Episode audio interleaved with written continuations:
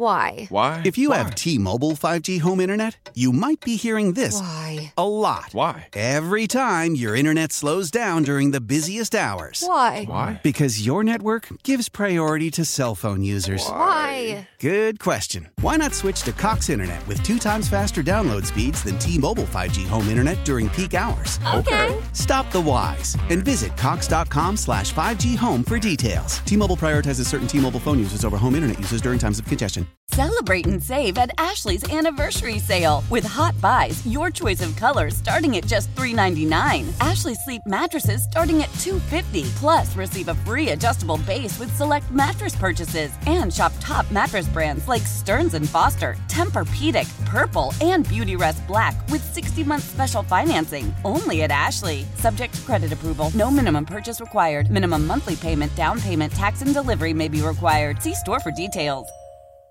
The following is paid commercial programming. The content and opinions expressed do not necessarily reflect those of WSSP, Audacy Milwaukee, its staff, or sponsors.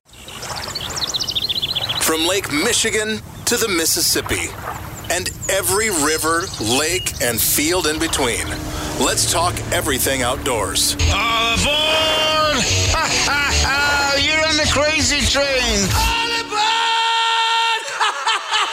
Welcome to the Wacky Walleye Cutting Edge Outdoor Show. Fasten your seatbelts for a wild ride through Wisconsin's outdoors. Only on 1250 AM The Fan.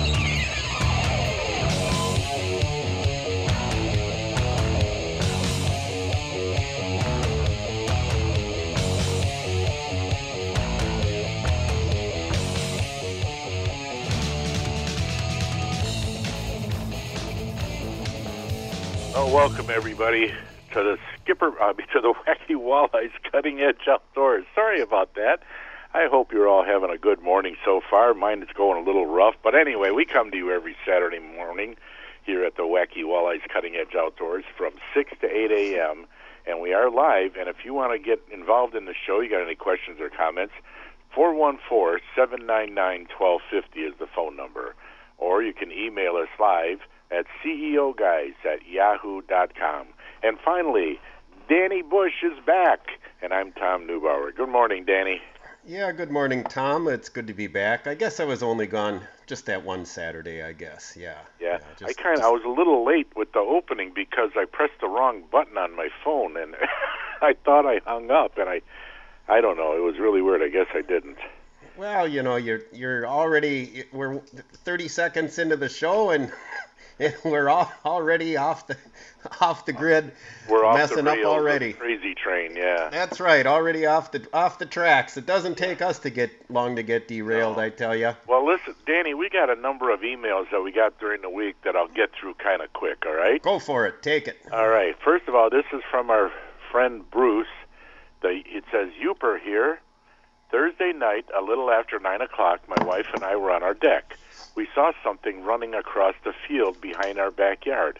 When it got closer, I clapped. I clapped my hands and it stopped. We could see it was a cougar. It hesitated and proceeded into the woods. We are in Pewaukee off of Highway K. Danny, you got something to watch out for out there. Well, you know, I I kind of like cougars myself, so I I uh I don't know. I'm not too worried about it. Um, you know, well, your friend Sal saw one a couple years ago, right? Yeah, In out the area. Holy Hill area. Yeah. Yeah, I, I mean, I would really like to see one. Um, that, you know, but you know, it's it's been well documented that we have young male cougars who evidently uh, leave South Dakota, North Dakota, wherever, and they go out and try and establish their own territory. And uh, via the use of trail cams, they've been able to sometimes piece together the track trails of them. Then that the one made it all the way down to Chicago before you know the uh, sh- you know the, the Ch- Chicago you know cops shot it down there. I'm I'm surprised surprised the Cougars Lives Matters group didn't really get upset about that, but evidently they didn't they didn't nobody made a fuss when they shot the cougar down there. But uh, if they ever find a reproducing pair of cougars in Wisconsin, that's when I'll that's when I'll be surprised. I guess we got to have a female make its way out here. Yeah. Well, we we got another one here. This is from Mark, and this is for a new. And now, if anybody wants to read a, a longer, detailed list, just go to the Wisconsin DNR Fish Consumption Advisories. Now, this is for the Yahara chain of lakes and waterways to the Rock River. Now, the Yahara chain of lakes is like Mendota, uh, Monona, Waubesa. It said uh, a new PFAS fish consumption advisory for all of those lakes. Uh, it's like for panfish, excuse me, crappie, largemouth bass, northern pike, walleye. You're recommended to only eat one meal a month, and for bluegill and pumpkin seed and perch, uh, one meal a week. Um, there, there's a, a certain type of. I'll try to say it, Danny. Poly, Oh, no. polychlorinated biphenyls or something like that. biphenyls. Yeah, polychlorinated biphenyls are in the water. I, I, okay, I'm going to say it's polychlorinated biphenyls. there you go. You got it. Does that sound good? Yeah, that sounds real good. All Yeah, right. You know, I almost was a scientist, but then I changed careers. But you know, the only, uh, the only, I guess our good friend Paul Mahalik, who's just an expert fisherman and catches a lot, a lot of fish out of that Madison chain, and uh, him and Don the muskie hunter, uh, they they consume quite a bit of them. Uh, maybe it'll affect them. I I guess we'll have to have to ask them if any parts of their body start glowing or something weird happens. But uh, I guess one meal a week of bluegill and pumpkin seed, yellow perch. Yeah, that's probably no more than most people do anyway. I would Right. think. Yeah. And one meal a month. Same thing with crappie, bass, pike, walleye. I mean, very few people are. You know, we all got fillets in our freezer, but we're not eating it all the time. So I, I think in most cases these these advisories, it's nice they put them out there, but unless somebody's subsistence living on fish, I don't think we really got to worry too much. Something else will get us before the polychlorinated biphenyls will. Yeah. Uh, well, I'll tell you, if if it was me, when it comes to pike, crappie, and bass, I, I'd, I'd I'd eat it once a week if I could. But my wife, she'll say, "Well, we just had that." Well, yeah, that's okay. I like it. I, I don't mind having it again. You know, a week later. But anyway, I guess that's me. But this other one is from Chip. Now, Chip is from Erie, Pennsylvania. He listens to us. I, I don't know. I mean, on the on the podcast, I guess.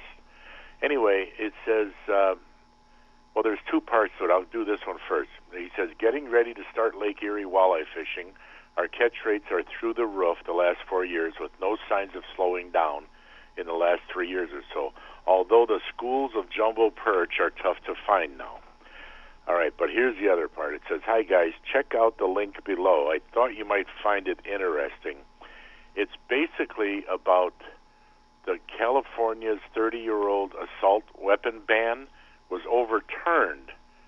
And then it's got a whole long list of things you need to know. So I guess in California, you can have what they deem as an assault weapon, basically an AR 15. It's been banned for the last 30 years, but a judge just said it was un- unconstitutional.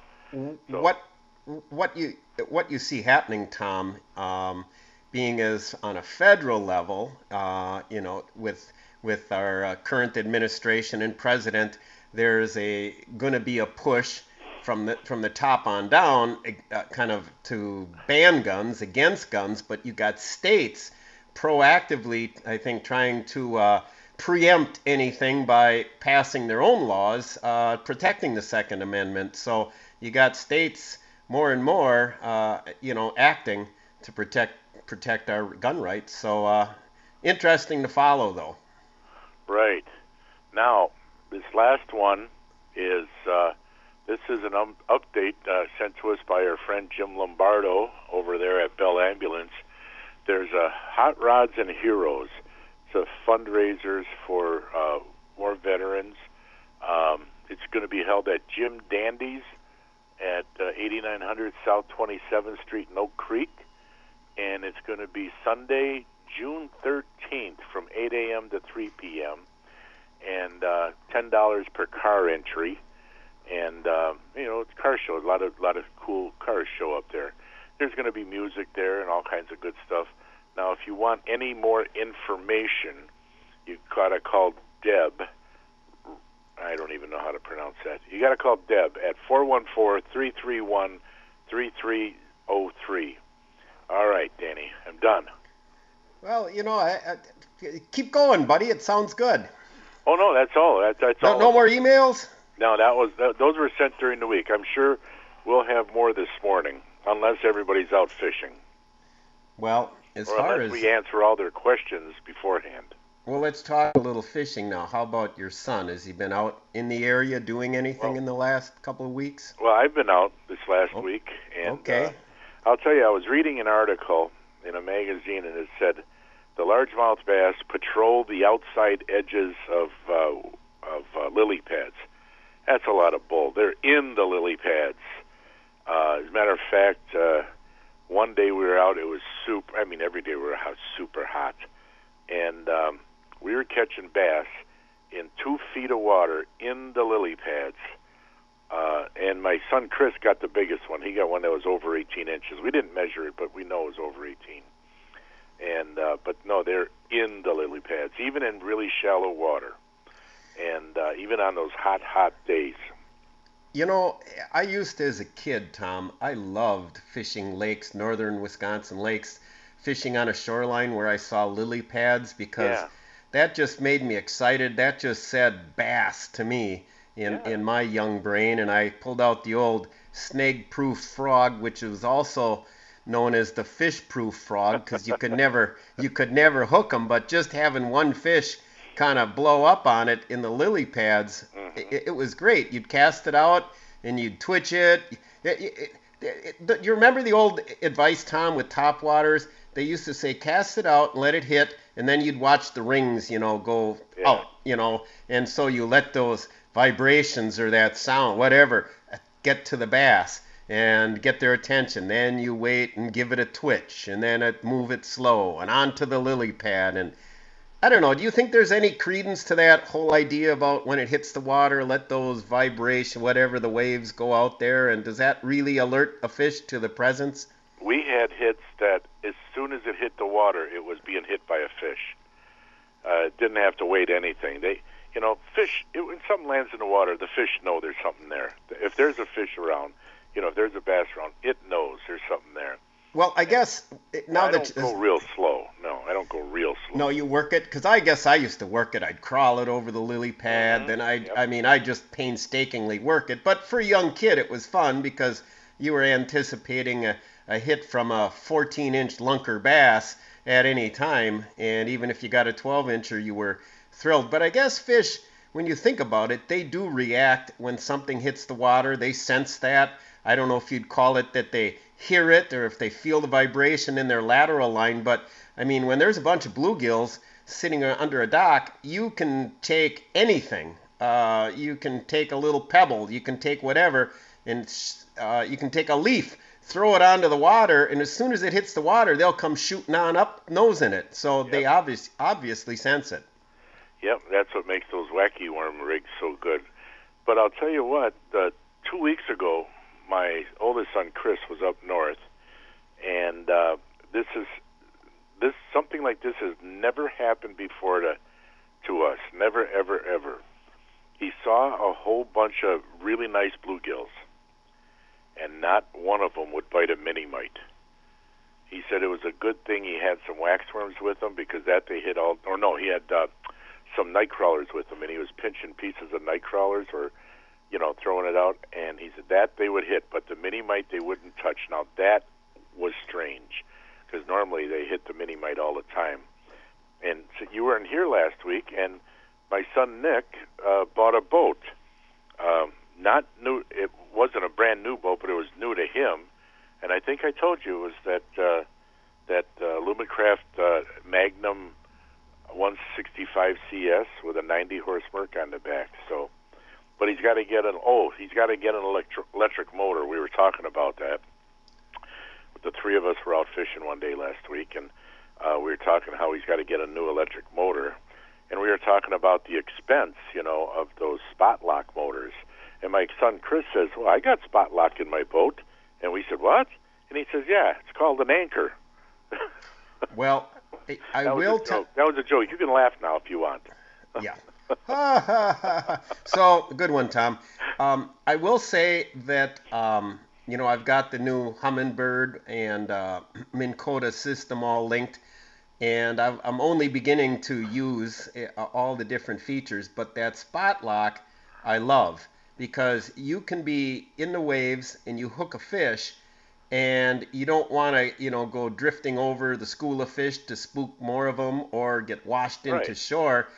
I hit the spot lock and I can help land the fish for the guy, unhook the fish, and it keeps you relatively close, you know, to the spot where you. So I find that spot lock to be invaluable. Now, the one thing I will say is this: I do feel that okay, you see you're in clear, shallow water, you see a school of smallies, so you go to put spot lock on. Um, I do kind of wonder, and Dale Stroschein uh, alluded to this, as far as do fish sense the electronics? Now, he mentioned even having sonar on ice fishing for walleyes in deep water. He even felt that that definitely spooked the bigger walleyes. And I do kind of wonder if you've got that trolling motor constantly turning and the blade, you know, the prop going, the, the sound of that or vibration of that and the other electronics.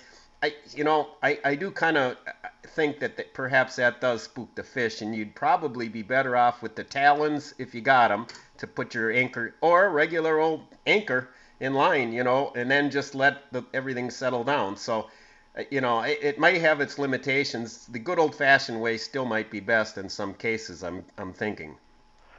I kind of agree with that, yeah. And right now, we got to go to our first commercial break of the day, so stay tuned, folks. You're listening to the Wacky Walleyes Cutting Edge Outdoors with Dan Bush and Tom Neubauer.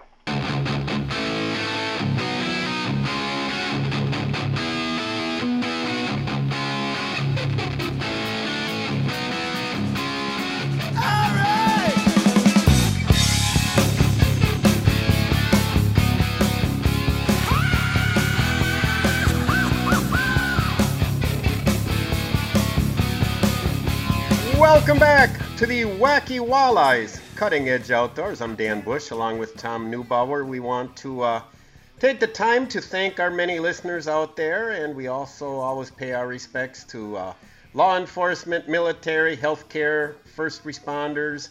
Uh, appreciate everybody out there who uh, help protect us and keep our country safe. And uh, Tom, uh, let's see. I was going to. Oh, I was going to mention you were talking about mini mites, and your son had a situation where the panfish were not hitting mini mites. Yeah. Um, I was talking to a gentleman yesterday, and he's been catching panfish, uh, gills, I believe he said, and mini mites, and he catches them on waxworms, just just like you would use ice fishing in in the middle of winter. And yeah. you know, and, and yeah, I, I guess when you think about it, why wouldn't that work? In you know the same technique that you're using through the ice should work now for him in open water. Yeah, uh, waxworms for panfish, is, especially bluegills, has always been big over the years. But there is one problem: you catch a lot of those little three inchers on them, you know. And at least with the mini mite, you're, you know, the, the, the little ones uh, don't, you know, they don't go after that bigger mini mite.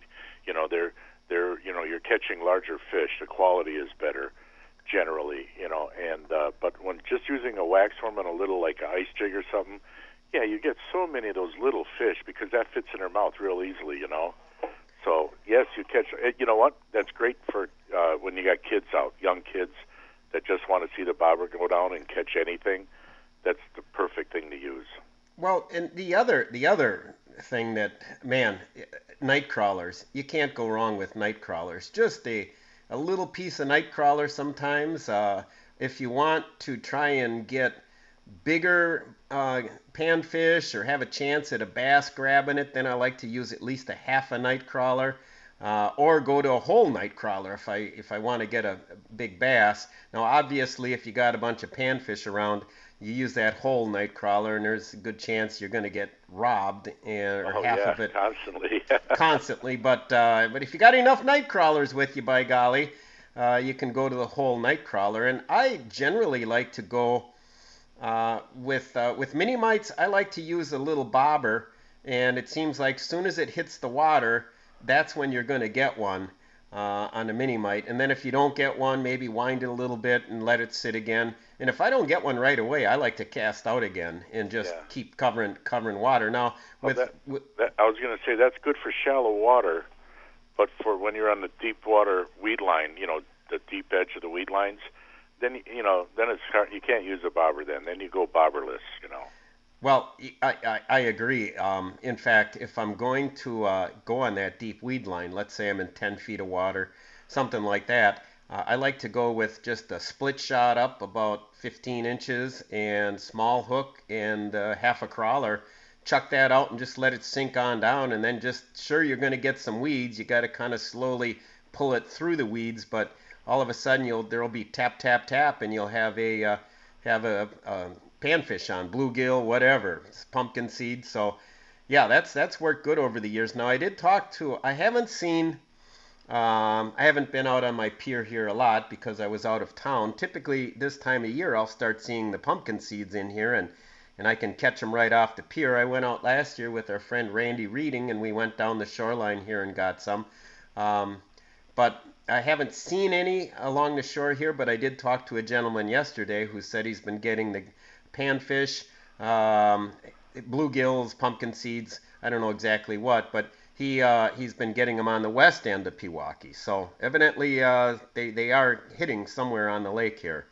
Well, I'm, I'm sure, you know, every day somewhere on a lake, some fish is biting. You know, some someplace somewhere, you know, some kind of fish on the lake is biting. And it, you know, it's funny. Uh, this last week on the lakes we fished, you know, we're we're catching bass in shallow water, anywhere from two feet to six feet, and uh, I guess their new preferred temperature range is 75 degrees plus. You know. because there were a lot of fish in there, and you know everybody should be catching a lot of fish, especially under docks too, under docks, uh, pontoon boats, things like that. Um, there were there, there there were fish all over the place. So, and I'm sure there were fish in in deeper water. You know, there were bass in deeper water, and there were bass on the flats. Because uh, I, I've always said that you can find them in one of three places, or like Buck Perry said, I should say, shallow, deep, or somewhere in between. You know, they're going to be somewhere. You know, this time of year, let's see, when is Father's Day? Is that next week? I Next- I think it's on the 12th. Well, t- the, today Oh, today's the today's the 12th. 12th. Well, I don't think it's today. Well, I suppose because being the being the glorified, wonderful father that you are, I mean, you'd have the Goodyear blimp flying over your house from your from your adoring family. Yeah, next. I think it's next week Sunday, maybe. You know, Father's Day. Of course, we can't call it Father's Day anymore, Tom. It's it's called Non-Birthing Parent Day. Oh, It's is that the right? non-birthing. Yeah, that's right. We gotta come on, man. You gotta get woke, man. Get with the program. Yes, it's Non-Birthing Parents Day. I'll never be woke. No, no. sorry. Yeah. I, So, I, any- I won't. I, I won't be a hipster. Not gonna Well, be. you know, it's not a of that- hipster. What are you talking about, hipster? Hey, I, speaking of that, What? okay, you know, you've seen guys with these buns, these man buns on the top of their heads. Yes. Okay, now that is the stupidest looking thing I've ever seen, right? That is so stupid looking. And the guys that wear them don't realize how stupid they look with them. Anyway, and everybody's kind of like laughing at them. And you know what's just as bad is when women have it on those top of their heads. I think those are dumb looking too. Those top knots. God. Now, what do you mean? Uh, you know, chicks dig the bun, man. Uh, can't, Steven Seagal, don't you remember him? He was always the bad. Oh, he had a know, ponytail. Was that a ponytail? Yeah, he had more. I think he had a bun in one of those. But no, I just I don't know. I don't like the the the bun on women either. I don't like that either. That look, I think that looks dumb too. Well, but especially on guys, that looks really weird on guys. But uh, what I would never tell Mark Tauscher that. I'd say, Mark Tauscher, that looks good on you. well, how about how about like how about your wife? Did she ever get the bun? no, never. Did she get like her hair permed and stuff though? About 40 years ago, once she did, and then she learned a lesson, didn't do that again. See, my mom, you know, in the old days, women would get the perms, and I guess that was kind of an old school thing. Yeah. And uh, let me ask you that: Did your wife cut her hair short then, once she got older? No, no, she leaves No. it long.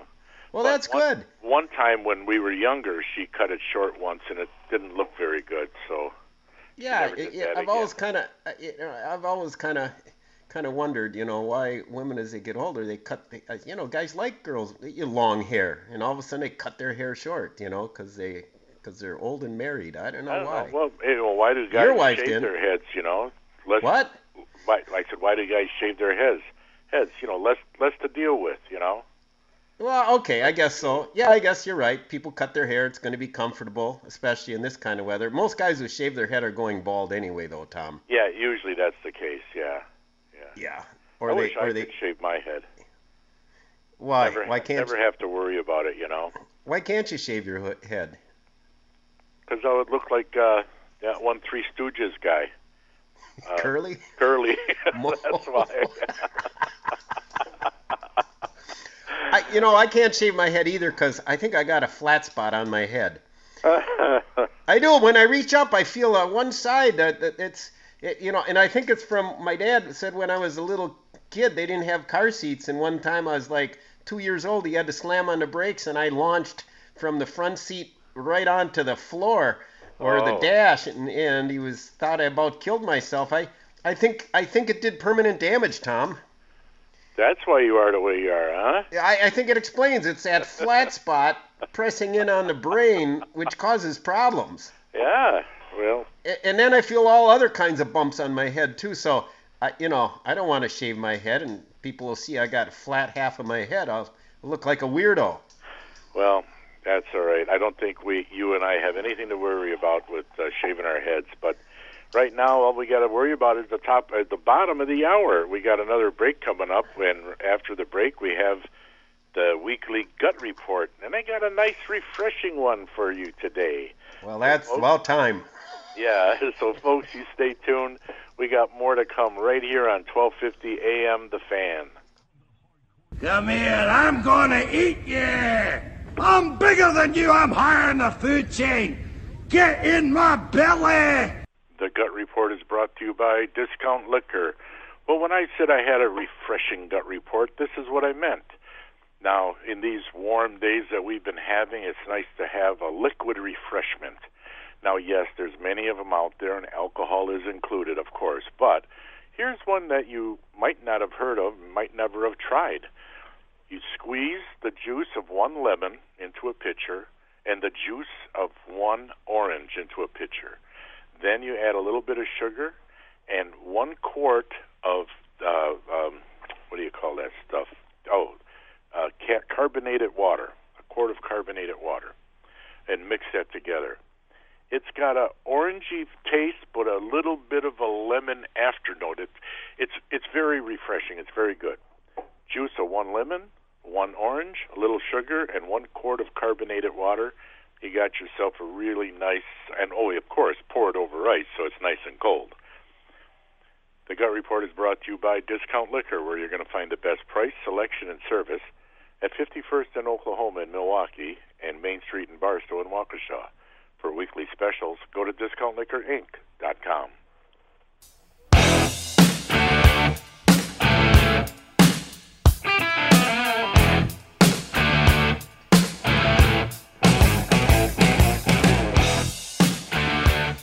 All right. Thank you, Tom, for that scintillating lemonade recipe. You're listening to the Wacky Walleyes Cutting Edge Outdoors. What? That wasn't lemonade. Well, what was it? It was the juice of one lemon, the juice of one orange, a little sugar, and then a quart of carbonated water. Well, well, what do you call it? If you don't call it lemonade, there's lemon in there. I, I have no idea what you call it. All I know is I call it taste good. Come on. Ta- call it. It It could good. you can make you could make something up. Maybe one of our listeners can email email us with a good idea. What do we call Tom's drink? You know, I was out fishing with Don the Muskie Hunter this week, and Yeah. you know he was he was kind of complaining about your gut reports, Tom. But I think this one with this one you're coming back strong. So uh, Especially- if you add some vodka to it. well, yeah, then anything's good. Yeah. Yeah. Um, but uh, speaking of Don the Muskie Hunter, we were out. As you, as you guys know, I was out smallmouth fishing Right. Uh, the last uh, many days, and uh, you know we got fish. It wasn't like in years past where we were just slamming them, but you know you worked hard. We found some fish. One interesting thing though is. Uh, uh, I think it was Don's brother, Greg, snagged uh, a goby, or maybe he didn't snag it. Anyway, he caught a goby, and uh, so he took and put it on Don's hook. Uh, we were fishing with some night crawlers, catching some nice smallies, and uh, I resorted to live bait tactics, and man, that saved the day because the fish were in the shallow, clear water and spooky as could be. But launching out the old night crawler, they didn't know what hit them. But he hooked the goby on, and son of a gun, if all of a sudden we, we hear some noise in the back of the boat and old Don's rod is but doubled over, he got a four pound smallie on that goby. How about that? it, it, sucked that right down, man. Yeah, really, uh, really pretty interesting. Another th- interesting thing I saw, Tom, was uh, we saw, and of course we're on Lake Michigan water, a giant big brown snake looked like it was over 40 inches come swimming by. Yeah. Big brown snake. Now, you were talking about, I think it was you that was talking about somewhere on, uh, was either Lake Michigan, Lake, somewhere where there's an island where there's all these snakes and they want to keep swimming onto your boat? Yeah, it was up in either Plum Island or Detroit Island, up by Washington Island. Okay, okay, so that is around there. I'm wondering if that's the same kind of snake. Do you remember? Because these, this thing was like brown, yeah. kind of a mo- kind of a mottled, mottled. M O T T. I know what you mean. Yeah. Yeah, mottled brown. Yeah. Yeah, it was. that, yeah, yeah. Brownish, that's what yeah. they looked like. And uh, and then we had a little one swim by later. Now they didn't try and get on our boat. They were actually cutting across the bay, going from one side to the other uh, but we did talk to one guy on shore, and he talked about how he took a picture of one with a goby in its mouth, and it oh, was wow. eating this goby. And apparently, if you know, like when you look at the picture and blow it up, it looks like some kind of monster, you know, eating. You know, looks pretty kind of creepy. But uh, those brown snakes. Now you said they'd swim out towards the boat, and what do you have to kind of beat them off with your with your rod tip? Well, that one day when we were up there, yeah. As a matter of fact, one of them came over the back end of the boat, and the guy who was in the back of the boat, he grabbed an oar because it was uh, a regular, it was a 16 foot like rowboat, and uh, he was beating it with uh, with the oar. He finally he finally got it out of the boat. Now, one thing I'd like to know, I'm going to have to look in my Wisconsin field guide to nature what kind of species of snake that is. Yeah. Um, yeah. Obviously, some type of water snake. Now, Water snakes, uh, obviously, you know, a water moccasin is venomous, but these snakes, you know, I'm quite sure they're not. But water snakes can be really aggressive. I, I do believe they all they all like to bite a lot, so we don't like water snakes. No, no, I don't. No, definitely. Now, would you think would would have you ever experienced a bass, a big bass, taking eating a small snake? Well, I've never seen it, but years ago there was a very popular lure by the Producto Lure Company called the Water Moccasin. It had a, a, a floating plastic head with a you know big hook on it, and it had a big ribbon tail worm on it. That when it was coming through the water, it looked like a little snake, about a you know let's say eight inches overall snake swimming through the water. And when I was doing commercials for it I did have fish grab it and eat it, you know, so I did catch bass on it. Um, it was popular for a while, but then it kind of like fell out of favor, I guess. Huh. Well, so I guess I guess they do eat snakes. Sure, why I'm, not? I'm, I'm sure I'm sure they would. Guess we got a caller here, Tom. All righty. All right, let's go to Keith in Waukesha. Good morning, guys. How you doing today? Hey, Morning, Keith, Keith. what's up? I just want to tell you, you were talking about those talons and uh, for uh, anchoring a boat. Yep. Uh, a friend of mine's got two of them, and this guy's pretty sharp, right? And we went out a couple times, and we'd be fishing with him for a while, all of a sudden, dead battery, won't start. And uh, fully, he's got a 31 Group 31 battery, which is a pretty big, big beast, you know. But we found out those things take 30 amps on draw, on the initial draw, Yeah. and then if you're sitting there in any kind of waves, that they they constantly seek position, so they're using five amps every time they pound that little snake back up and down again. So unless you've got a real monster of a battery, uh, an early 12 volt, you know, it, it can draw that battery down to nothing, and then you're stuck out there with them, and you can't do nothing with them, you know. Wow, I did not know that. Oh yeah, you just got to be aware of the power. dr- And I'm reading on some of these that they even draw when you're not using them, when you're sitting in the garage or whatever. These Do are, they? they're cu- uh, uh, Let me ask you. Uh, uh, did you meant? Do they run off the starting battery or off the trolling? Uh, yeah, I asked him about that. He said, uh, "Well, we had them hooked up, and most people hook them up with their starter battery. And the problem is too. I mean, they take 30 amps on an initial draw. So if you're not using a heavy wire where your starting battery is compared to where they are, you know, you can actually increase the draw a little bit because you you know you increase the resistance uh, with a lighter wire. So uh, they make sure if anybody gets them that they're properly installed, and and uh, you just got to get a darn big Group 31 battery to keep them operating in your boat. Otherwise, you're going to be stuck. You know. So Right. Well, right. that's good information, Keith. Thanks for calling. yeah, they're uh, they're nice, but uh, everything that's nice, you got to have power to operate it. They don't operate for free. You know. right. Right. All right. Well, thanks, Keith. Appreciate Thanks, it. Thanks, Keith. Have a good day, you guys. Take care now. Take care. Uh, we got an email here, Danny. Okay. This is from our friend Bob Garfinkel. He says, Guys, just wondering. The internet was on fire this week about the repair of launches on Pewaukee Lake. In northeast Wisconsin, we repair launches in the late fall or very early spring. Why would they repair launches at the peak of the season? Have you heard anything about any launches on Pewaukee being repaired right now? Well, the launch here on the east end um, was redone last fall, and that's quite nice. Now, the only thing is, if you launch here, you do pay pay to launch. Uh, a season permit is 50 bucks.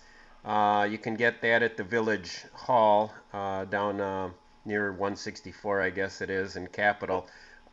Well, But, he's, uh, he's asking about uh, being repairs being done now. I think they're talking. of- They must be talking about the uh, uh, Nagawicka launch on the far west end. Yeah, the Uh, I know launch, typically. yeah. I know typically. Sometimes this in years past they've been out there dredging this time of year, and uh, the water level is so low right now this year uh, that that makes launching even tougher. I was talking to one guy and he said the the, the launch over there pretty much uh, is bad news right now. So they must be referring to that. I'm guess maybe they're doing some work there. Maybe they're dredging. I don't know. Yeah, yeah, I don't know either. Maybe if if one of our listeners what's knows what's going around on over at that DNR County launch uh, in Pewaukee on the west end, maybe they'll give us a call and let us know. The, the, the other thing uh, I was talking with Tom Kep about this way back in uh, March, April, whenever, when uh, ice first went out, uh, the water level, you know, was visibly, you know, low, and I don't know. He and I were both thinking out loud about why it, they kind of regulate that with the dam here. Why don't they, you know, you know, kind of regulate it a little bit better to hold more water to raise the water level in the lake as opposed to letting it all flow through. I, I don't know. Uh, I don't know who really runs that or regulates it, but uh, I would think that uh, having low water, too low a water on a lake can be a problem too, especially at that west end launch. Yep, definitely agreeing. And but I gotta do I we well we gotta do this now because coming up next is the Hornswoggle, and that's brought to you by Carl's Country Market out there in Menomonee Falls on Pilgrim Road in Silver Spring, award-winning sausages and German specialties and all kinds of other good stuff. And of course, uh, by Baitmate Fish Attractants and Coleman Insect Repellents. You want the fish attractants on your lures, and you want the insect repellents on you to keep the insects away. So anyway, you can get a really nice pri- prize package from all of those if you win the Hornswoggle. If you want to be a contestant and you haven't been one in the last two months, just call at 414 799 1250. That's 414 799 1250. Be a winner in the Hornswoggle. We'll be right back.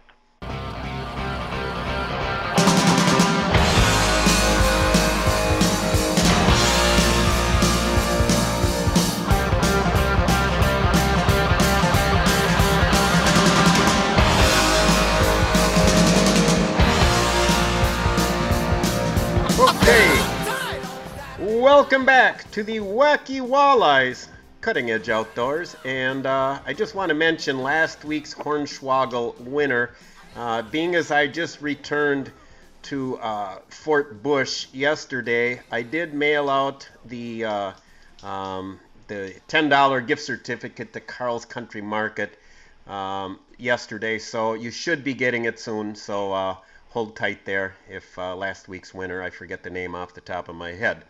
And uh, do we have a lucky contestant now, Sam? Yes, today we got Gary in Menomonee Falls.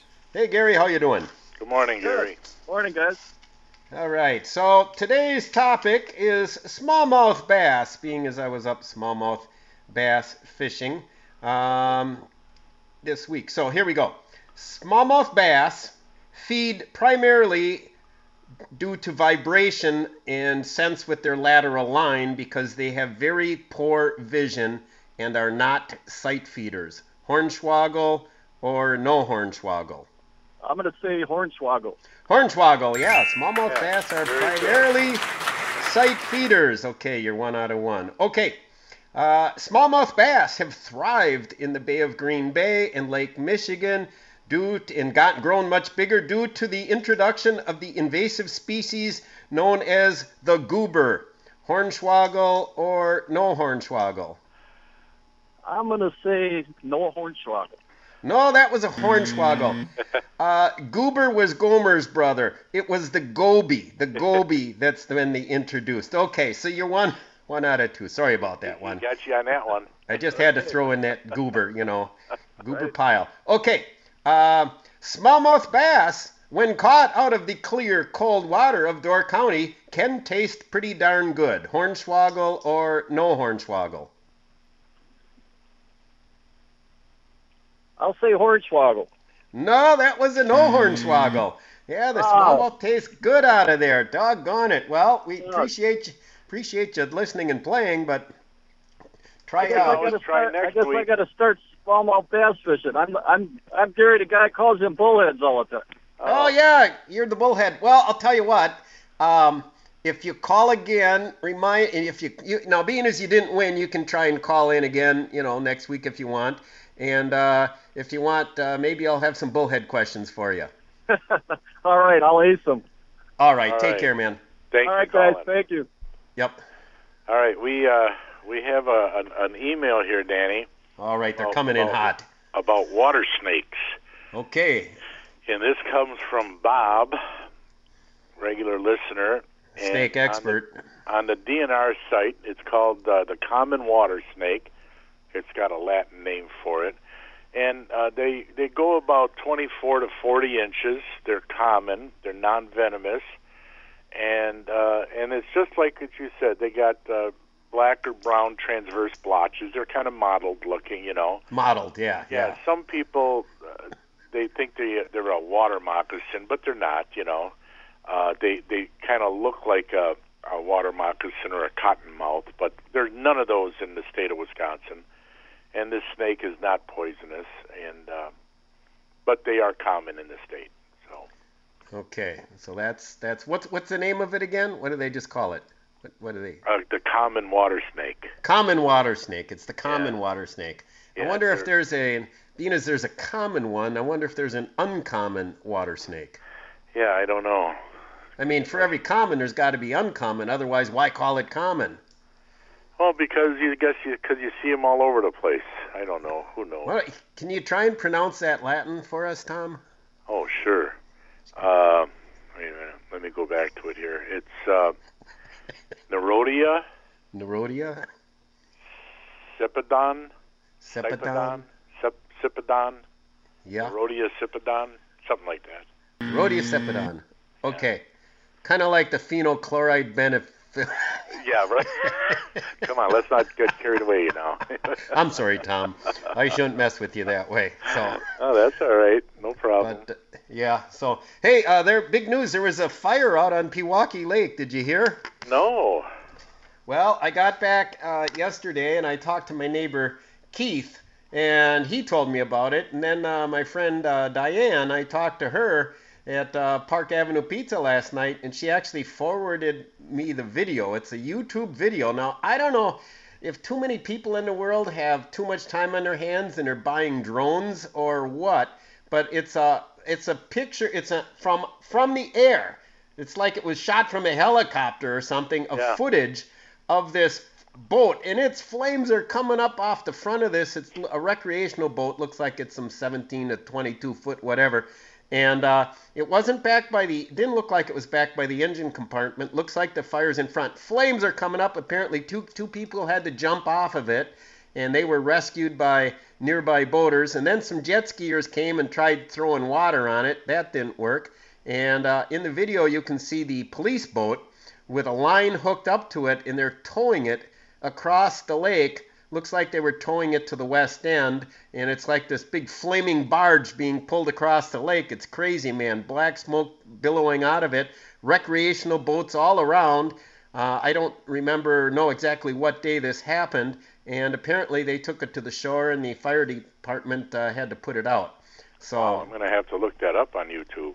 Yeah. pretty it's a pretty good pretty impressive video so however they got it uh, from a drone or whatever god knows what the only thing is they put it to music. And uh, you know i could do without the music. Uh, it seems like everybody wants to put a youtube video on and they want to put it to some music. And uh, yeah but the video is pretty uh, pretty impressive. I guess it goes to show you that uh, you know I, I don't know how that fire started but you got to be careful. Even when you're out recreating uh, having a fire I, in fact not I, I have not one but two fire extinguishers on board uh, I've seen I've seen fires on Pewaukee over the years at piers when people pulled up to the gas pump. One time it was real scary back when John and Loey owned the place. Here flames were going up 10 feet high from this boat and we ran out and cut it loose and it was drifting towards the uh, condos piers and we had to grab five ten fi- i don't know. I grabbed every fire extinguisher i could find and we put it out.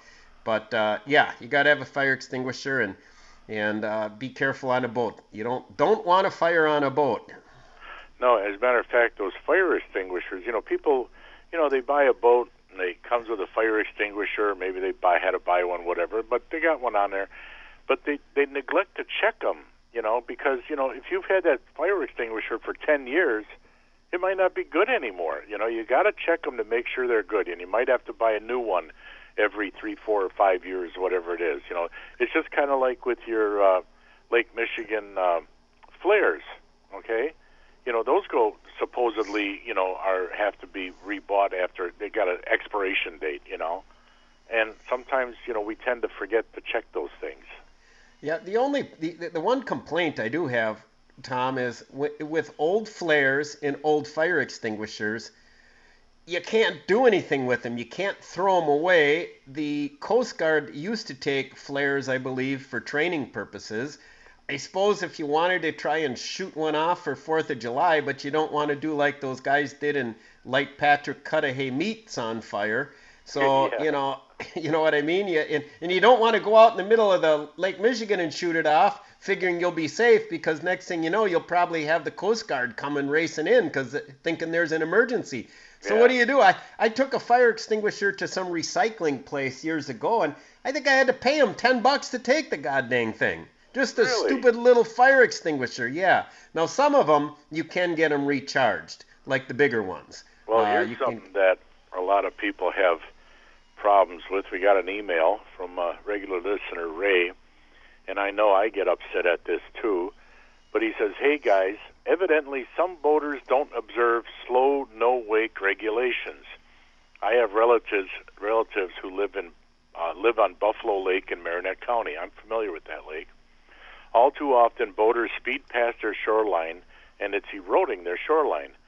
Would you know of any way I could purchase slow no wake signs? Thanks for your help. I'm listening to the show as usual. Uh, thanks, Ray. Um, where do you buy slow no wake signs?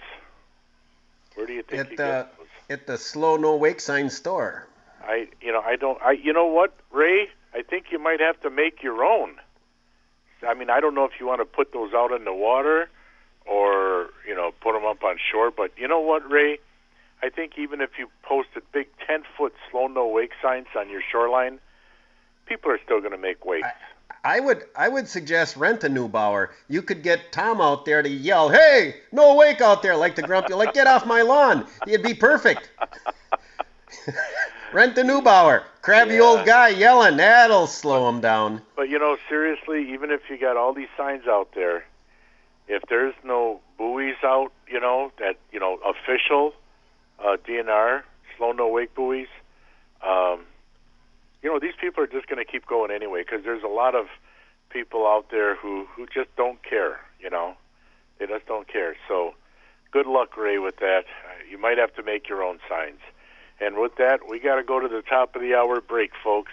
If anybody's got any uh, info for Ray on where to get those no wake signs, just give us a call here at 799-1250 or send us an email at ceoguys at yahoo.com. We're going to the top of the break. We'll be right back for hour number two of the Wacky Walleyes Cutting Edge Outdoors. The following is paid commercial programming. The content and opinions expressed do not necessarily reflect those of WSSP, Audacy Milwaukee, its staff, or sponsors. From Lake Michigan to the Mississippi and every river, lake, and field in between. Let's talk everything outdoors. All aboard! Ha ha ha! You're on the crazy train! All aboard! Welcome to the Wacky Walleye Cutting Edge Outdoors Show. Fasten your seatbelts for a wild ride through Wisconsin's outdoors. Only on 1250 AM The Fan.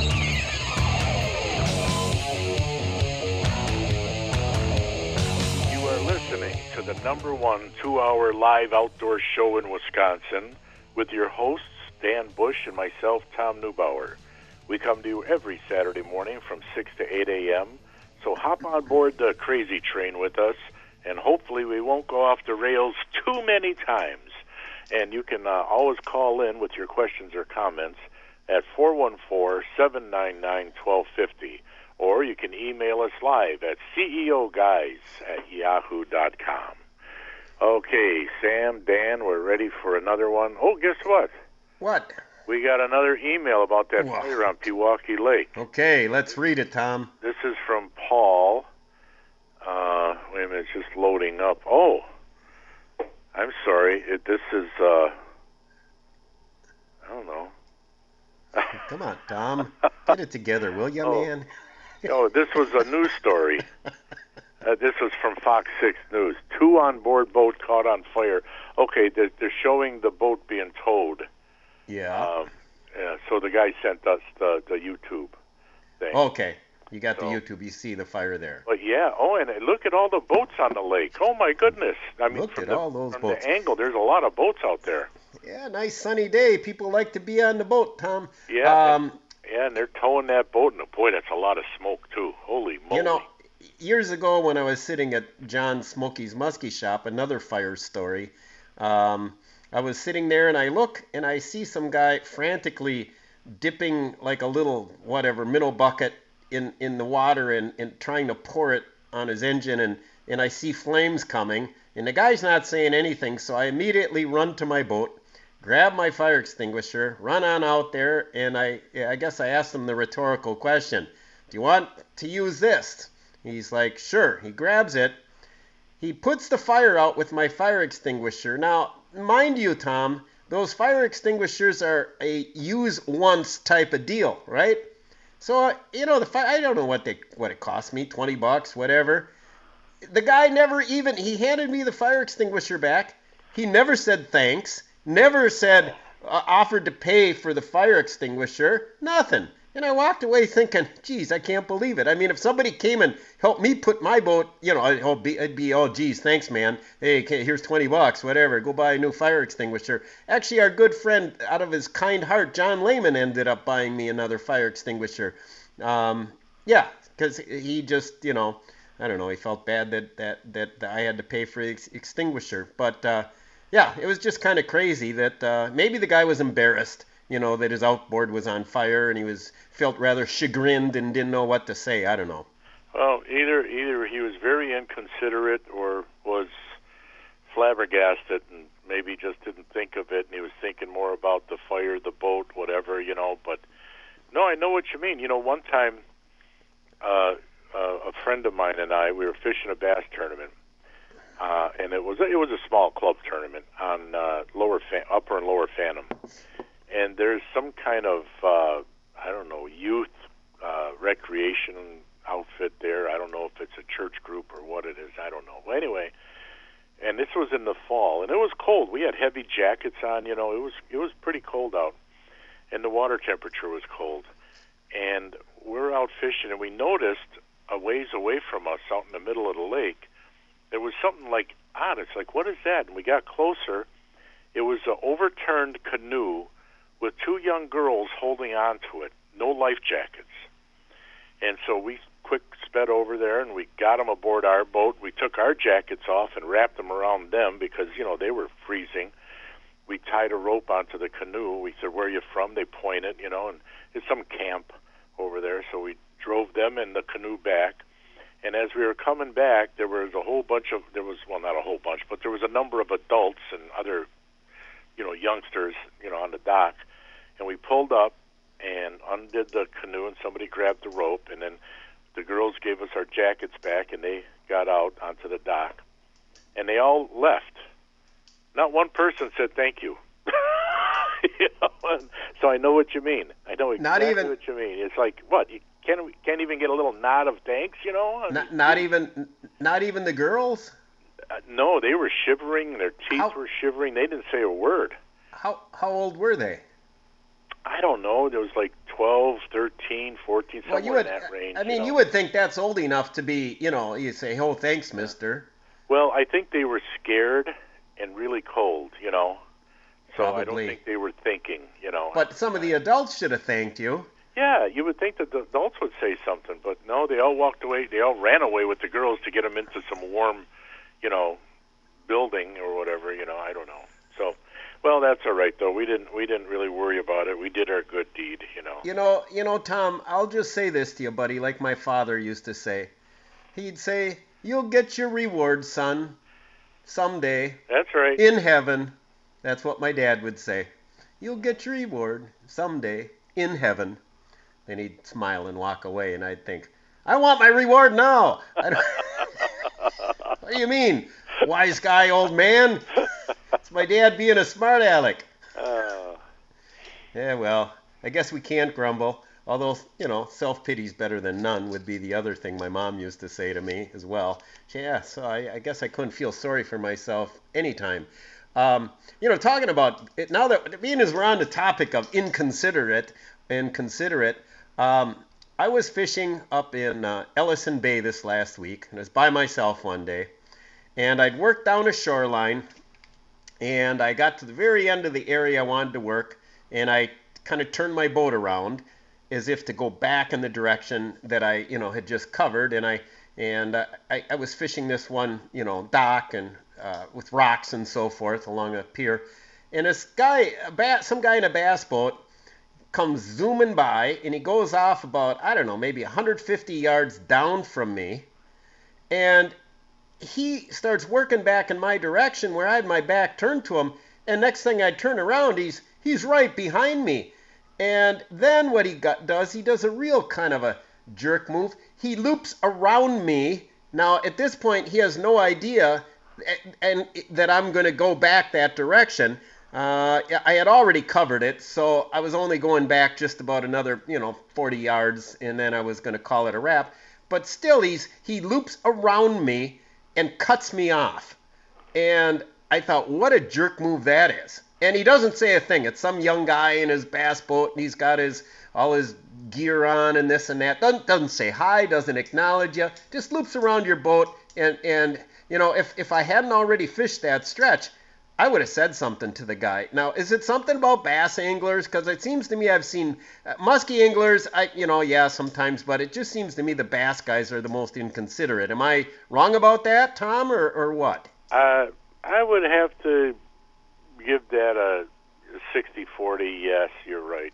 Yeah, maybe not all the time, but yeah, yeah, I've seen a plenty of that over the years. Yeah. Okay, you have because you've been in in turn well tournaments. They got certain Yeah, rules, there's but certain there's rules. Yeah. if I saw a boat work in a certain direction, there's no way I'm gonna just jump in front of them.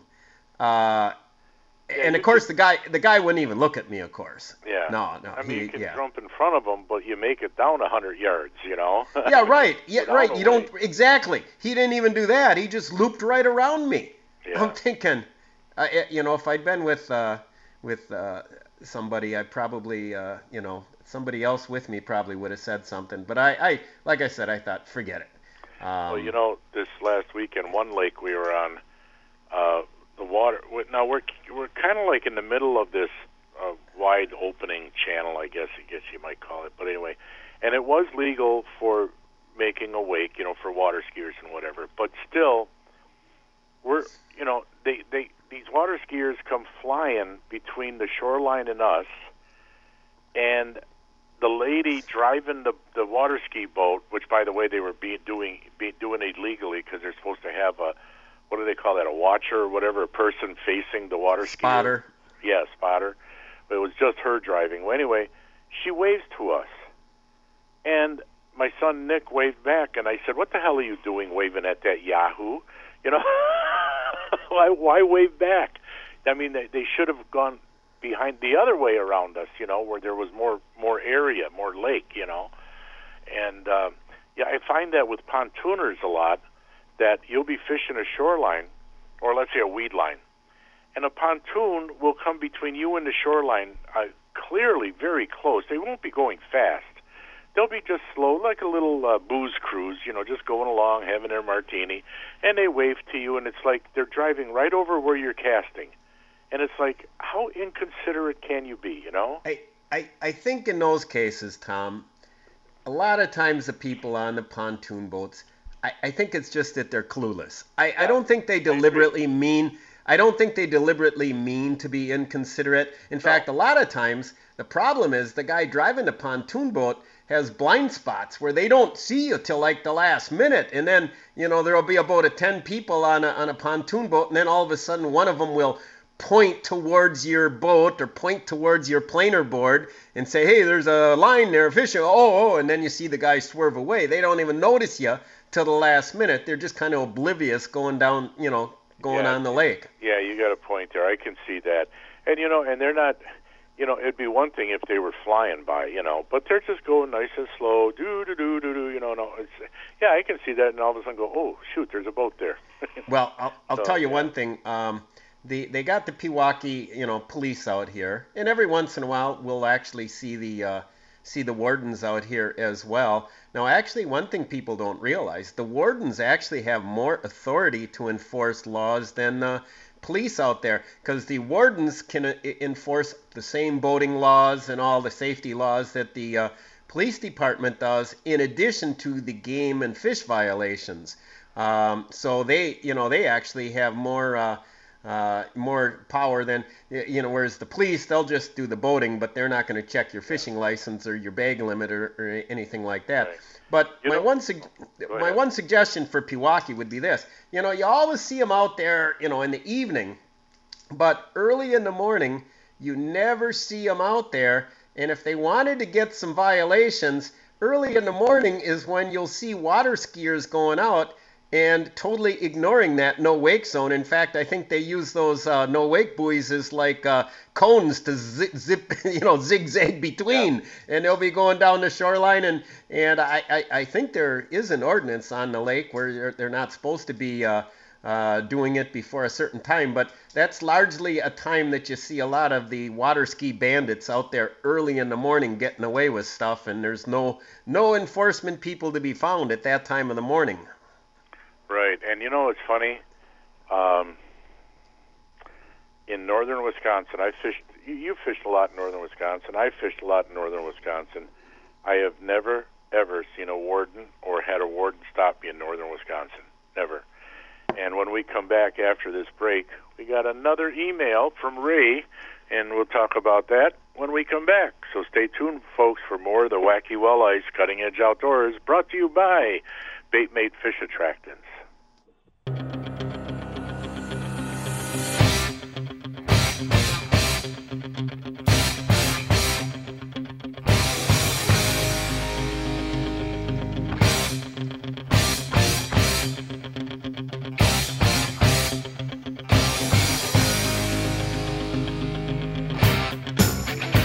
Welcome back to the Wacky Walleyes Cutting Edge Outdoors presented by Bait Mate Fish Attractant. Make sure you have the bait mate with you in the boat, especially if you're going to use the mini mites, my friends. And I would also highly recommend the Bite Stick Max, which is kind of like a uh, kind of like chapstick type thing where you put that paste right on the side of your hard crankbait and it stays there so it doesn't wash off. I use that on my deluxe slammers for Pewaukee muskies and it sure hasn't hurt. Yeah, we got a. As a matter of fact, before I do this email, um, I use that on spinner baits too. I put it on the blade, and or on the on the jig of the spinner bait, and uh, so yeah, it it comes in handy. Uh, anyway, this is from Ray, who sent us uh, about the no wake thing, and it says Buffalo Lake is in Marquette County, not Mar- Marinette. Thank you, Tom. Well, Ray, if I said Marinette, I apologize. when when did you talk about Buffalo Lake? Uh, the guy with the no wake, uh, wanting to know if where to buy no wake signs. Oh, okay, that, okay, I his got you. relatives, Okay. or he said his relatives are on Buffalo Lake. Buffalo Lake. Yeah. Okay, And I might have said Marinette County, which is actually Marquette County. So, gotcha, gotcha.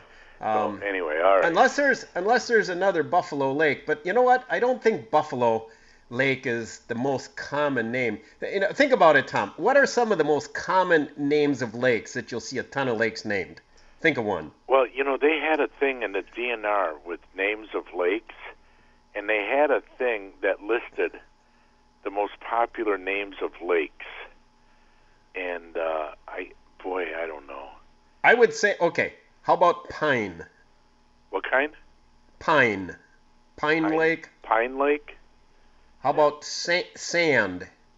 maybe. Yeah. I mean, those I think are kind of common ones. Um, trying to think, what are there? Because there are some that you you find the same name, you know. Yeah. I just can't think of them right now. I can't think of one where I've, you know, like I'm, you know, I can't think of two lakes that have the same name. Uh, Cedar? Cedar. Maybe it's a tree thing. Yeah, could- Cedar. Pine. Yeah. Well, I Oak? know up in Vilas County during the Vilas County Muskie Marathon, Vilas County Lake is a big one. you know, when guys catch nice fish, they don't want anybody to know where they caught it, so they say Vilas County Lake. Well, yeah, yeah. Or they used to always they'd catch big, big fish. Didn't didn't a lot of guys say Trout Lake? Wasn't wasn't that the big one? People would catch a big muskie. Weird Trout Lake. Yeah, Like, yeah, because it's a deep, clear lake, and uh, and it's really yeah. big. Yeah, yeah. Yeah, I know. I know. Uh, I saw in Lake Michigan uh, thing years ago where the the nine pound smallie out of Pewaukee was listed as Lake Michigan. So Oh, really? Did you? I didn't know that. in fishermen, yeah, they put Lake Michigan. oh, yeah. Now I remember that. Yeah. Yeah, yeah. Well, I guess close enough. What the heck? Long as you're, you know, you're not fibbing too much if you if you if you keep it within the same county. Yeah, well, one time uh, a northern Wisconsin guide uh, mentioned that uh, he caught a uh, this big muskie one time, and he said he caught it on Plum Lake. The only problem was uh, people saw his his boat, I mean his vehicle and trailer at Fence Lake that day, not on Plum, Plum Lake. So he got kind of caught. Hey, um, our friend, uh, oh, I don't even know. We got a caller, Tom. Oh, let's take that first, then we'll get to Jim's call. Okay. Okay. All right, let's go to Leo in Wasaki. Leo and Wasaki. Hey, good morning, Leo. Hey guys, say you're not going to buy one of those uh, clip-on man buns? oh, they have clip-on ones now. Oh yeah, man, get with it, dude. Oh, somebody should shoot the person who made those. Tom, I was just gonna say, I think you could rock one of those. Yeah. I Yeah. Oh, yeah. Oh, no, thank yeah, you. no, you could, you could do it, Tom. No. How no, about thank how about how about this, Tom? You and I'll do our best fashion pose. We'll each get a man bun. We'll pose for a picture and post it on the website. Oh, hey, do you remember uh, one of our old producers? Uh, I'm trying to think of his name now. Name now. He had a man bun. You always called him Fat. Do you remember him? Baby Touch. Oh, Billy. Yeah, Baby House. Yeah. Billy looked good with it. yeah, he Billy did- pulled it he- off. He had a man bun, but you know he's a big boy. I, didn't, I wasn't going to call him dumb. Yeah, he, common, I think a common lake name is Long Lake. I think there's a bunch. oh, there you go. Long Lake. There you go. Long. That's a Lake. good one. That yeah, good one, Leo. That's a Long. Lake. Say, and then Yeah. that guy on uh, Buffalo Lake, forget the no wake sign. Just grabbed the 12 gauge and some seven and a halfs and pepper the side of the boat. Yeah, I, well, he, we on the we on the Wacky Walleyes cutting edge outdoors there, Leo. Don't endorse violence of any I- kind, I'm but joking. I'm joking. I know, I know. Well, you could do uh, you could do like I know one local guide out here in Pewaukee used to have a potato gun, and uh, he would sh- launch potatoes at people with the potato gun. Yeah, Sure. yeah, Toss, yeah, toss, toss an M80 in the water. Boom. yeah, yeah. Well, thanks for the call there, Leo. Yeah, thanks, Leo. Take care, buddy. See you later. Snap. uh, You know, I had right. snap-on ties when I was a kid. When you're a little kid, you're how embarrassing. Mom would give you that stupid little clip-on tie, and uh, yeah, you know, I, I, I finally, yeah, I finally once I got once I got, turned 37 years old, I quit using that clip-on tie. Well, we got an uh, uh, email from our friend Jim, and he said, "Tom, this was posted on Lake Link. Why did the Waukesha County Parks not tell us this when season passes were purchased?" And what it is, it's uh, posted on Lake Link. It said, uh, "Just an FYI, the Pewaukee Lake launch on the west end will be shut down 100% for launch ramp reconstruction."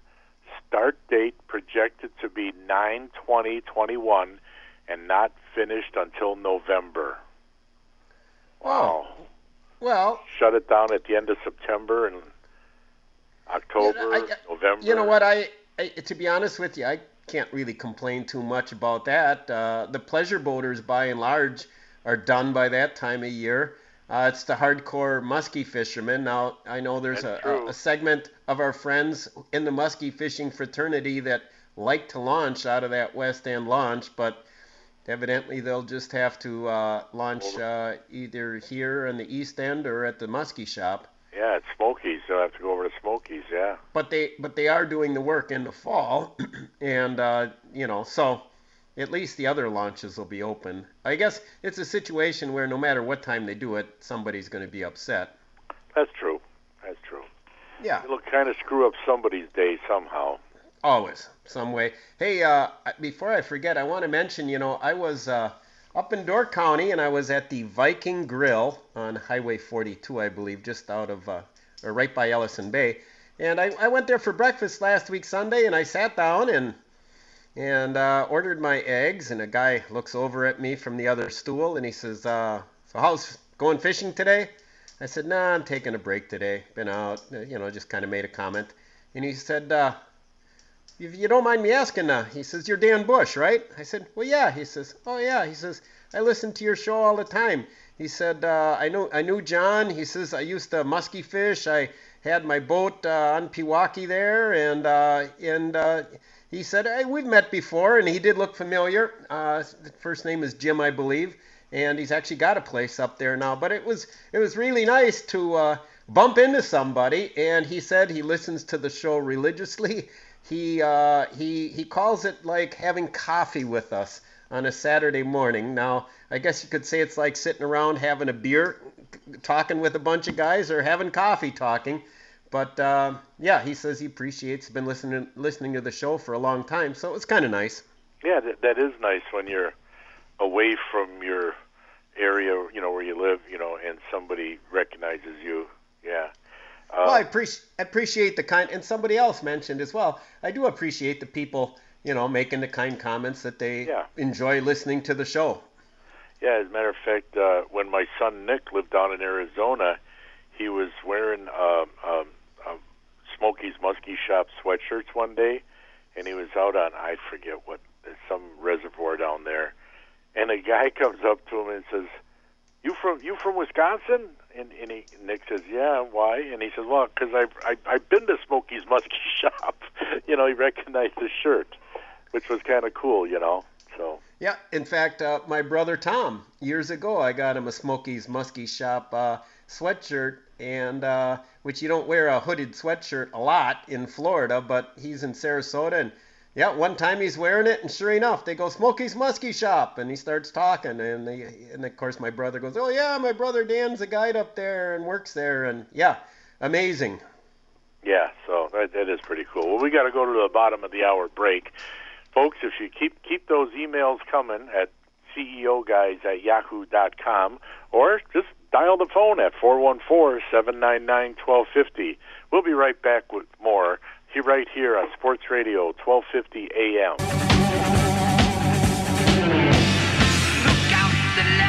captain said, The lights down there, that's where we'll land. So I fall in, start burning, high above the Las Vegas sand. It wasn't the one that you gave to me. Welcome back to the Wacky Walleyes Cutting Edge Outdoors. Once again, we want to thank our listeners for getting on board the crazy train today. Hey, if you got a fishing report, hunting report, uh, 799 1250, area code 414, of course, or send us an email. We've been getting emails today, CEO guys at yahoo.com. And right now, Tom, we do have a caller. Alrighty. All right, let's go to if I can get my call screen up here. Let's go to Al and Madison. Right. Good morning, Al. Good morning, gentlemen. How are we doing today? Good. What's on your mind? Well, I'm, I'm heading up the Lake Vermilion, uh, do some walleye fishing, and uh, Danny, I, Tommy, and I had an It's Elk Yeah. Right? Okay. yeah. Uh, Tommy uh, and I had an experience on the Wisconsin River by the Dells when he was, I think, 11 years old. He wanted to go walleye fishing because he saw it on TV. We were on the river, and a 12 foot V came out on the river with four guys, and I think the skinniest one was 250 pounds. And I kept watching, thinking this is going to be trouble, and I was right. One guy leaned over the side of the boat to wash his hands or something, and flipped the whole thing over. And uh, it was like you said, Tom. The, the girls on the canoe, no life jackets. I had th- those guys were so big I couldn't even get them in my boat. They were oh. hanging off the side of the boat as I was dragging them towards the shoreline. That river was full of boats, guys walleye fishing. I was the only one that went to help. Nobody else would pull anchor and go and help them. Wow. You know that, yeah. I mean, yeah. It's it's hard to believe that somebody wouldn't. I mean, in that cold water, I mean, they could die. So you did the right thing, Al. Well, they they were, you know, they were really in bad shape by the time we got to shore. By I got into the shore as fast as I could. There was uh, a deputy come running down the side of the hill, and you could hear sirens coming. I, I, you know, I guess those guys had to go to the hospital because their lips were blue. They could hardly move their hands. They were like claws on the side of my boat. But uh, like I said, those four guys, there had to be close to 1,200 pounds of people in that little boat. That thing went right to the bottom. It didn't even have any flotation. It was one of those old pond boats, I think. Wow. And that thing went that thing went right to the bottom of the river. And they were there were try, just treading water, trying to stay alive. Well, uh, let me ask you this, Al. Did they at least say thanks to you? Oh, they were just they couldn't be more helpful. They was like, Oh my God, thanks we got a guy killed and this and that and they kept talking. One guy wanted to hand me money. I just said, Keep your money, you gotta buy new fishing tackle. yeah, exactly. Uh, you're a good. You're a good went- man, Al. Went to the, everything went to the bottom of the creek, and Tom didn't say anything for about a half an hour. And then Tom looked at me and goes, "That could happen to us, couldn't it?" I said, "No, we got life jackets. We don't have that much weight in the boat." He goes, "I'd like to go home now." Is that what he said? yep. Uh, I, he might was be listening. It over. He was thinking it over for the last half hour and decided he didn't want to be fishing there anymore. that's you know that's that's really funny. Uh, in fact, he may be listening to us now for all we know, but I'm gonna have to give him a hard time about that. Um, Yeah. Now, now, now, Tom is no. Tom's pretty much a hardcore fisherman now, so uh, he recovered Oh, yeah. from his early childhood trauma that you put him through on the river there, Al. Hey, he he was just an absolute. I I mentioned something to him. I said, "Look at those idiots in that boat," and it wasn't 15 minutes later we were hauling him out of the water. 15 kaboom they go what you said one one big big one big i shouldn't say fat guy but I, will- I will one big fat guy leaned over and the whole thing went went topsy-turvy Yeah, one one big knot where she left over the side and then, then you know rolled it over and that was it. It was down. It went down. You know, it was it was fast. It it all happened real quick. well But I that was just reminds amazed that I was the only one that went to help those guys. You know Well, what that what that river looks like in the spring during the walleye run. You can almost walk all the way across the river on boats. Yeah, those guys are lucky they didn't get snagged. Hey, it reminds me, Al, of a story. Uh, my, my friend Troy Woodrow, when he did the Pewaukee River run with another guy named Tom, and uh, they ended up uh, down behind a bar there somewhere in Waukesha, I think, on the river run, and they capsized the canoe. And then when uh, when uh, or Troy went overboard, I believe, and then when he tried climbing back on board the canoe, he he launched Tom like on a teeter totter, like a catapult into the water, and they were both soaked. The next year, Tom wasn't so keen to go do the river run with Troy. Yeah, I, I, I suppose I suppose you look for another paddle mate that way. Yeah. Yeah, yeah, that that that didn't uh, that didn't go over. That don't didn't go over so good. But uh, yeah, but that that's uh, it can always happen. But at least that was a canoe in shallow water. You can it, it I can see it being dangerous in a river more so than a lake almost. I would think with current and so forth. It it went it went down pretty fast. Uh, we were probably 50 yards upstream of where that cable comes across, down below the Dells Dam, and uh, uh, it was all real quick. Hey, what's what's what's the word? You're going up to Vermilion for walleye fishing. Do you have any fishing reports on what's going on up there in Minnesota? Uh, the last I heard, it's it's hit and miss because it's been last week was the first warm week they had up there, and they were having you know 50 and 60 degree days with 20 degree nights, so the water temperature was flying all over the place, and the walleyes are scattered. Was the last report. Now with the water warming up, I'll bet they're moving in shallow, you know, and they'll start uh, they're starting to set up for a summer pattern, but not quite yet. So, are you going to jig for them or troll? Yes, I'm gonna Both? I'm gonna use uh, I'm gonna do everything I can to catch fish, and I'm gonna do Tom's location fish fish location. You check shallow, you check deep, and then you check in between. Everywhere on that lake is going to get checked until we find a pattern, and then we'll still work the pattern. But uh, smallies are moving up under the rock piles, but uh, the sunnies they call them the the bluegills aren't on the reed beds yet. But maybe maybe later this week we'll see. They they get some big gills up there as well, don't Oh, they? I'm- Well, you know I got some pretty big hands, Dan, and I've caught fish up there that were bigger than my hand. Th- those So yeah. that, that puts them about ten inches. Yeah, there's there's some big. I was up there years ago, and there was a guy named Mike Stoner. He was on a radio show with us years ago. He's from Illinois, and he had a place on Vermilion. And we, I and Tim were up muskie fishing, but he said, "Hey, if you uh, get bored and want to go catch some bluegills, he goes right across over there. He says you can get all the big bluegills you want."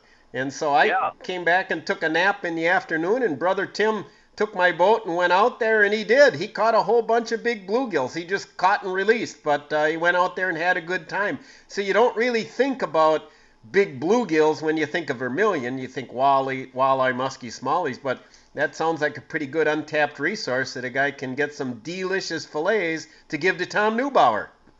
Yeah, and if you can find where the perch are too, there's it's not unusual to find some jumbo perch up there.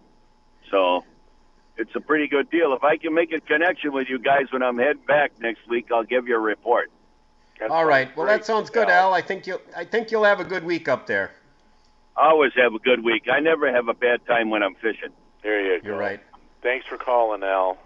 Take care, guys. Good hearing Okay, from you, Tom. now. Take, care, Al. Danny. Yep. Uh, we got an email here, Danny. This Okay. is from Art. Art. Uh, it says, "Hi, Tom and Dan. Love your show. Tom, I took your advice on going to the China Buffet. It's actually called the Asian Buffet, but that's all right. China Buffet and Grill in Menomonee Falls with my wife, and it was delicious. such a large variety of foods, many types of shrimp, ribs, egg foo young, different types of chicken, fresh fruits, cakes, cookies, ice cream. They also have a sushi bar, which I'm not a big fan of. But anyway, thanks for the tip. That's from Art. Well, you're welcome, Art. I know I like that place a lot too. So, What? Where's it? Lo- huh? where's that located at, Tom? It's in Menomonee Falls on Appleton Avenue. Uh, just oh, let's see now. That would be just uh, maybe a few blocks west of Pilgrim Road. Uh, it's called the Asian Buffet and Grill. It is called Asian buffet. Yeah, Because there was there's other places that are I believe are called New China. Oh yeah, there's other places called like and China and I'll tell you what, I love love love those places. But my problem, Tom, is if I go to a buffet of any kind, especially a Chinese one, I'm going to gain 100 pounds in very short period of time. I just go nuts on those places. Yeah, I enjoy it. I, you know, it, I know this is going to sound silly, but I, I just can't eat as much as I used to uh, when I'm there. I, I mean, I, I generally have two plates of food where I used to have three. I gotta, I gotta slow down. I can't eat. I can't do as much, but it is all so good. And I would like to try everything, but you just can't. You know, you just can't try everything. It's just way too much. So. Yeah, well, that's that's my problem. I want to try everything when I go to the Yeah, buffets. but exactly. Me too. Yeah. Well, that's good. We're giving our listeners all kinds of tips, not only on where to fish, how to fish, but where to go get some good, chi- gosh darn good Chinese food. and you know, my grandkids, they really like Chinese food too. They, You know, as a matter of fact, we're gonna when they get back from vacation, we're gonna all go over there to the Asian uh, buffet and grill. When when I Tom, when I was in Springfield, Missouri, in college, uh, late 70s, early 80s, that's when I first had Asian food, and they had all around Springfield. They had these little tiny little places, uh, little Chinese to-go little restaurants, maybe one or two tables if you wanted to eat there. And back then, for like three bucks, you could get sesame chicken, sweet and sour chicken with a big thing of rice uh, and uh, maybe an egg roll. And it was, I would save my money as a poor college student to do that. And it was really funny. You'd go to this one place and they had like this counter with these beads. And behind the beads, you could vaguely see a cook back there. So you'd place your order and the, the, the person, the waitress, you know, she'd be, you know, broken English. She'd take your order, and then she'd turn around and say something in Chinese to the guy on the other side of the beads, and then you'd hear him respond in Chinese, and within 20 seconds, this bag of food would come sliding out through the beads along the along the counter. And about come they just come sliding out and there and there was your order man. It would just crack me up every time I that s- slide that bag would come flying out within seconds. Yeah, but sometimes at these Asian restaurants uh, or at these buffets, they have things that I don't know if you know, like they got salmon. I mean, I don't know. I don't go to an Asian restaurant to eat salmon, you know, or you know they'll have they'll have a few strange things, you know, but this place has got so many different things that I can see I can see them putting out a few strange things. They just maybe want to cover all the bases. Hey, listen, we got the last break coming up, Danny, for this week's show. So uh, we're going to take that last break right now, folks. Stay tuned. You're listening to Dan Bush, Tom Neubauer, Sam Schmitz is on the board, and this is the Wacky Walleyes Cutting Edge Outdoors. It's the final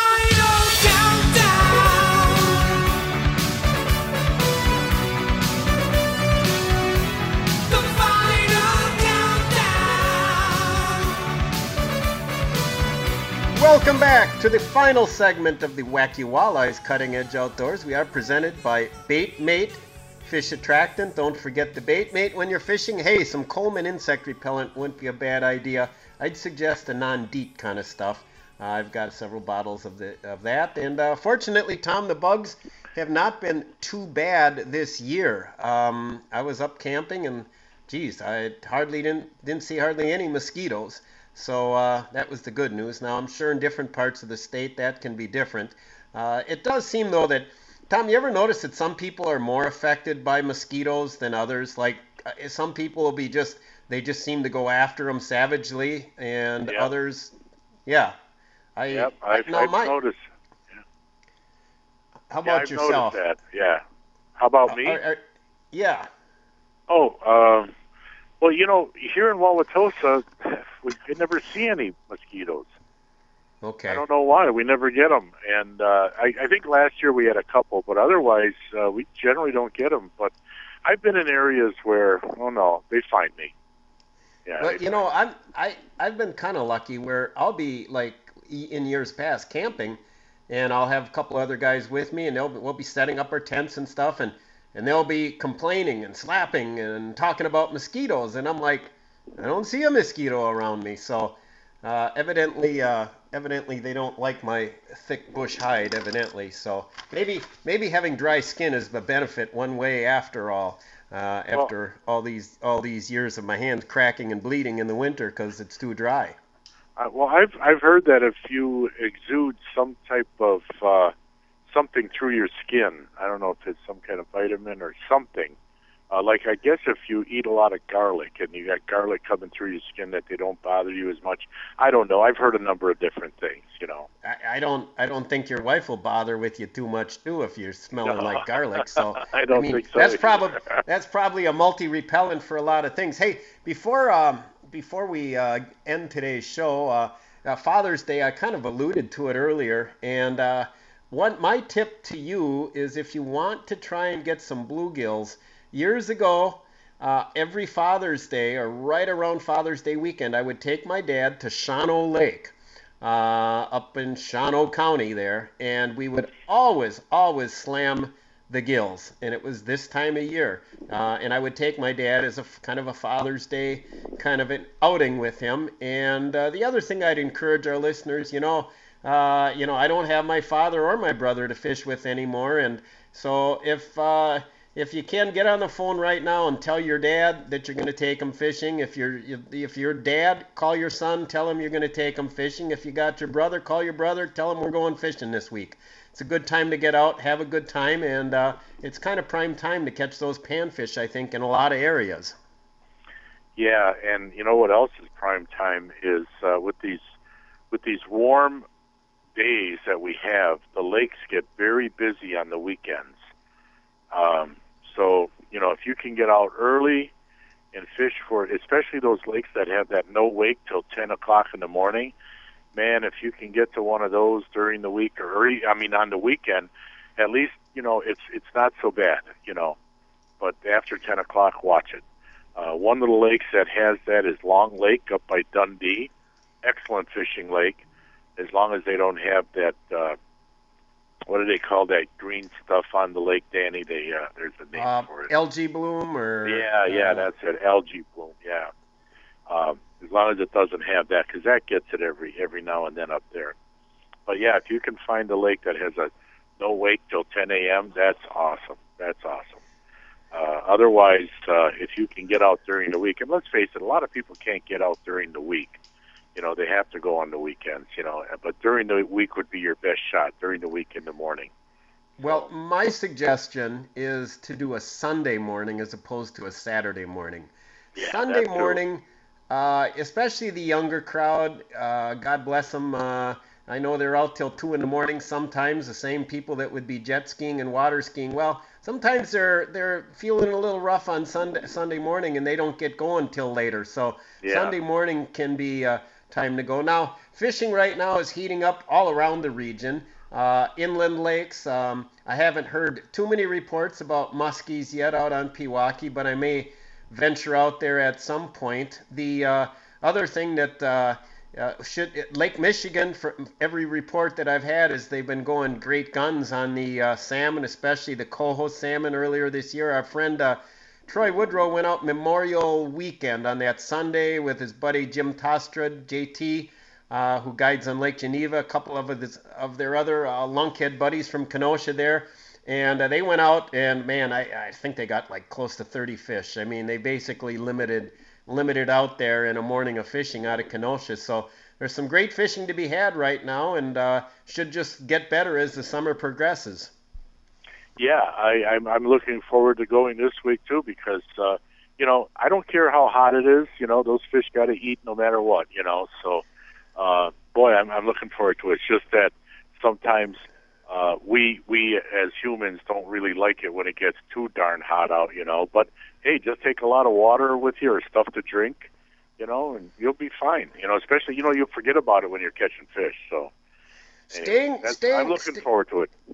Staying hydrated, Tom, is most important. Hey, you know, and I'm not I'm not getting paid to advertise them uh, for this, but the best stuff stuff I've beverage I've found is this stuff called it's BodyArmor.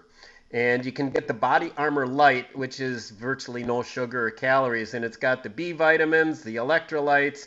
Um, it's got you know you know pretty much everything in there. And uh, as far as cramps, I used to get myself dehydrated if I was out in the woods walking all day long or whatever, and all of a sudden your legs are cramping up. I found that that hydrates me quicker than any other thing. I used to do the Gatorade, Powerade thing, but uh, I think that's um, that's got everything in it and get the low calorie stuff. Uh, but you Well- should, you know, back back in the day, Tom, as a kid, I remember you go on the boat, you wouldn't even think about bringing a bottle of water and sunscreen. Yes, I was thinking about this. I mean, sunscreen saved me this last couple weeks on up on the Door County. As a kid, we didn't even have sunscreen back then. You just went out and your parents, I don't know, you just went and got burned. That's that's what happened every summer. Yep. Well, and once you got burned, then it turned to tan. You know, then it was fine. Well, that well, that's well, that was kind of the story. You got to go out and get a good burn first, and get that, and then that'll turn to tan. Well, that can't be good for you. I know that's not good for you. But anyway, it's time for us to go, Danny, and that's all I got for this week. Well, we got two minutes left there, Tom. Uh, Well, yeah, that- you know, ma- that's for that's for commercials. Well, no, it isn't. Two minutes, and then commercials. So you know, y- you Uh. could sing us a song, Tom. You can whatever you want to do. But actually, that's all I got myself as well. To all the listeners, thanks for listening. And God bless and stay free, everyone. You've been listening to the Wacky Walleyes Cutting Edge Outdoors, presented by Baitmate Fish Attractants. Kid Rock will take us out of here. We'll talk to you all next week, my friends. Unknown. And I don't want no one to cry, but tell them if I don't survive,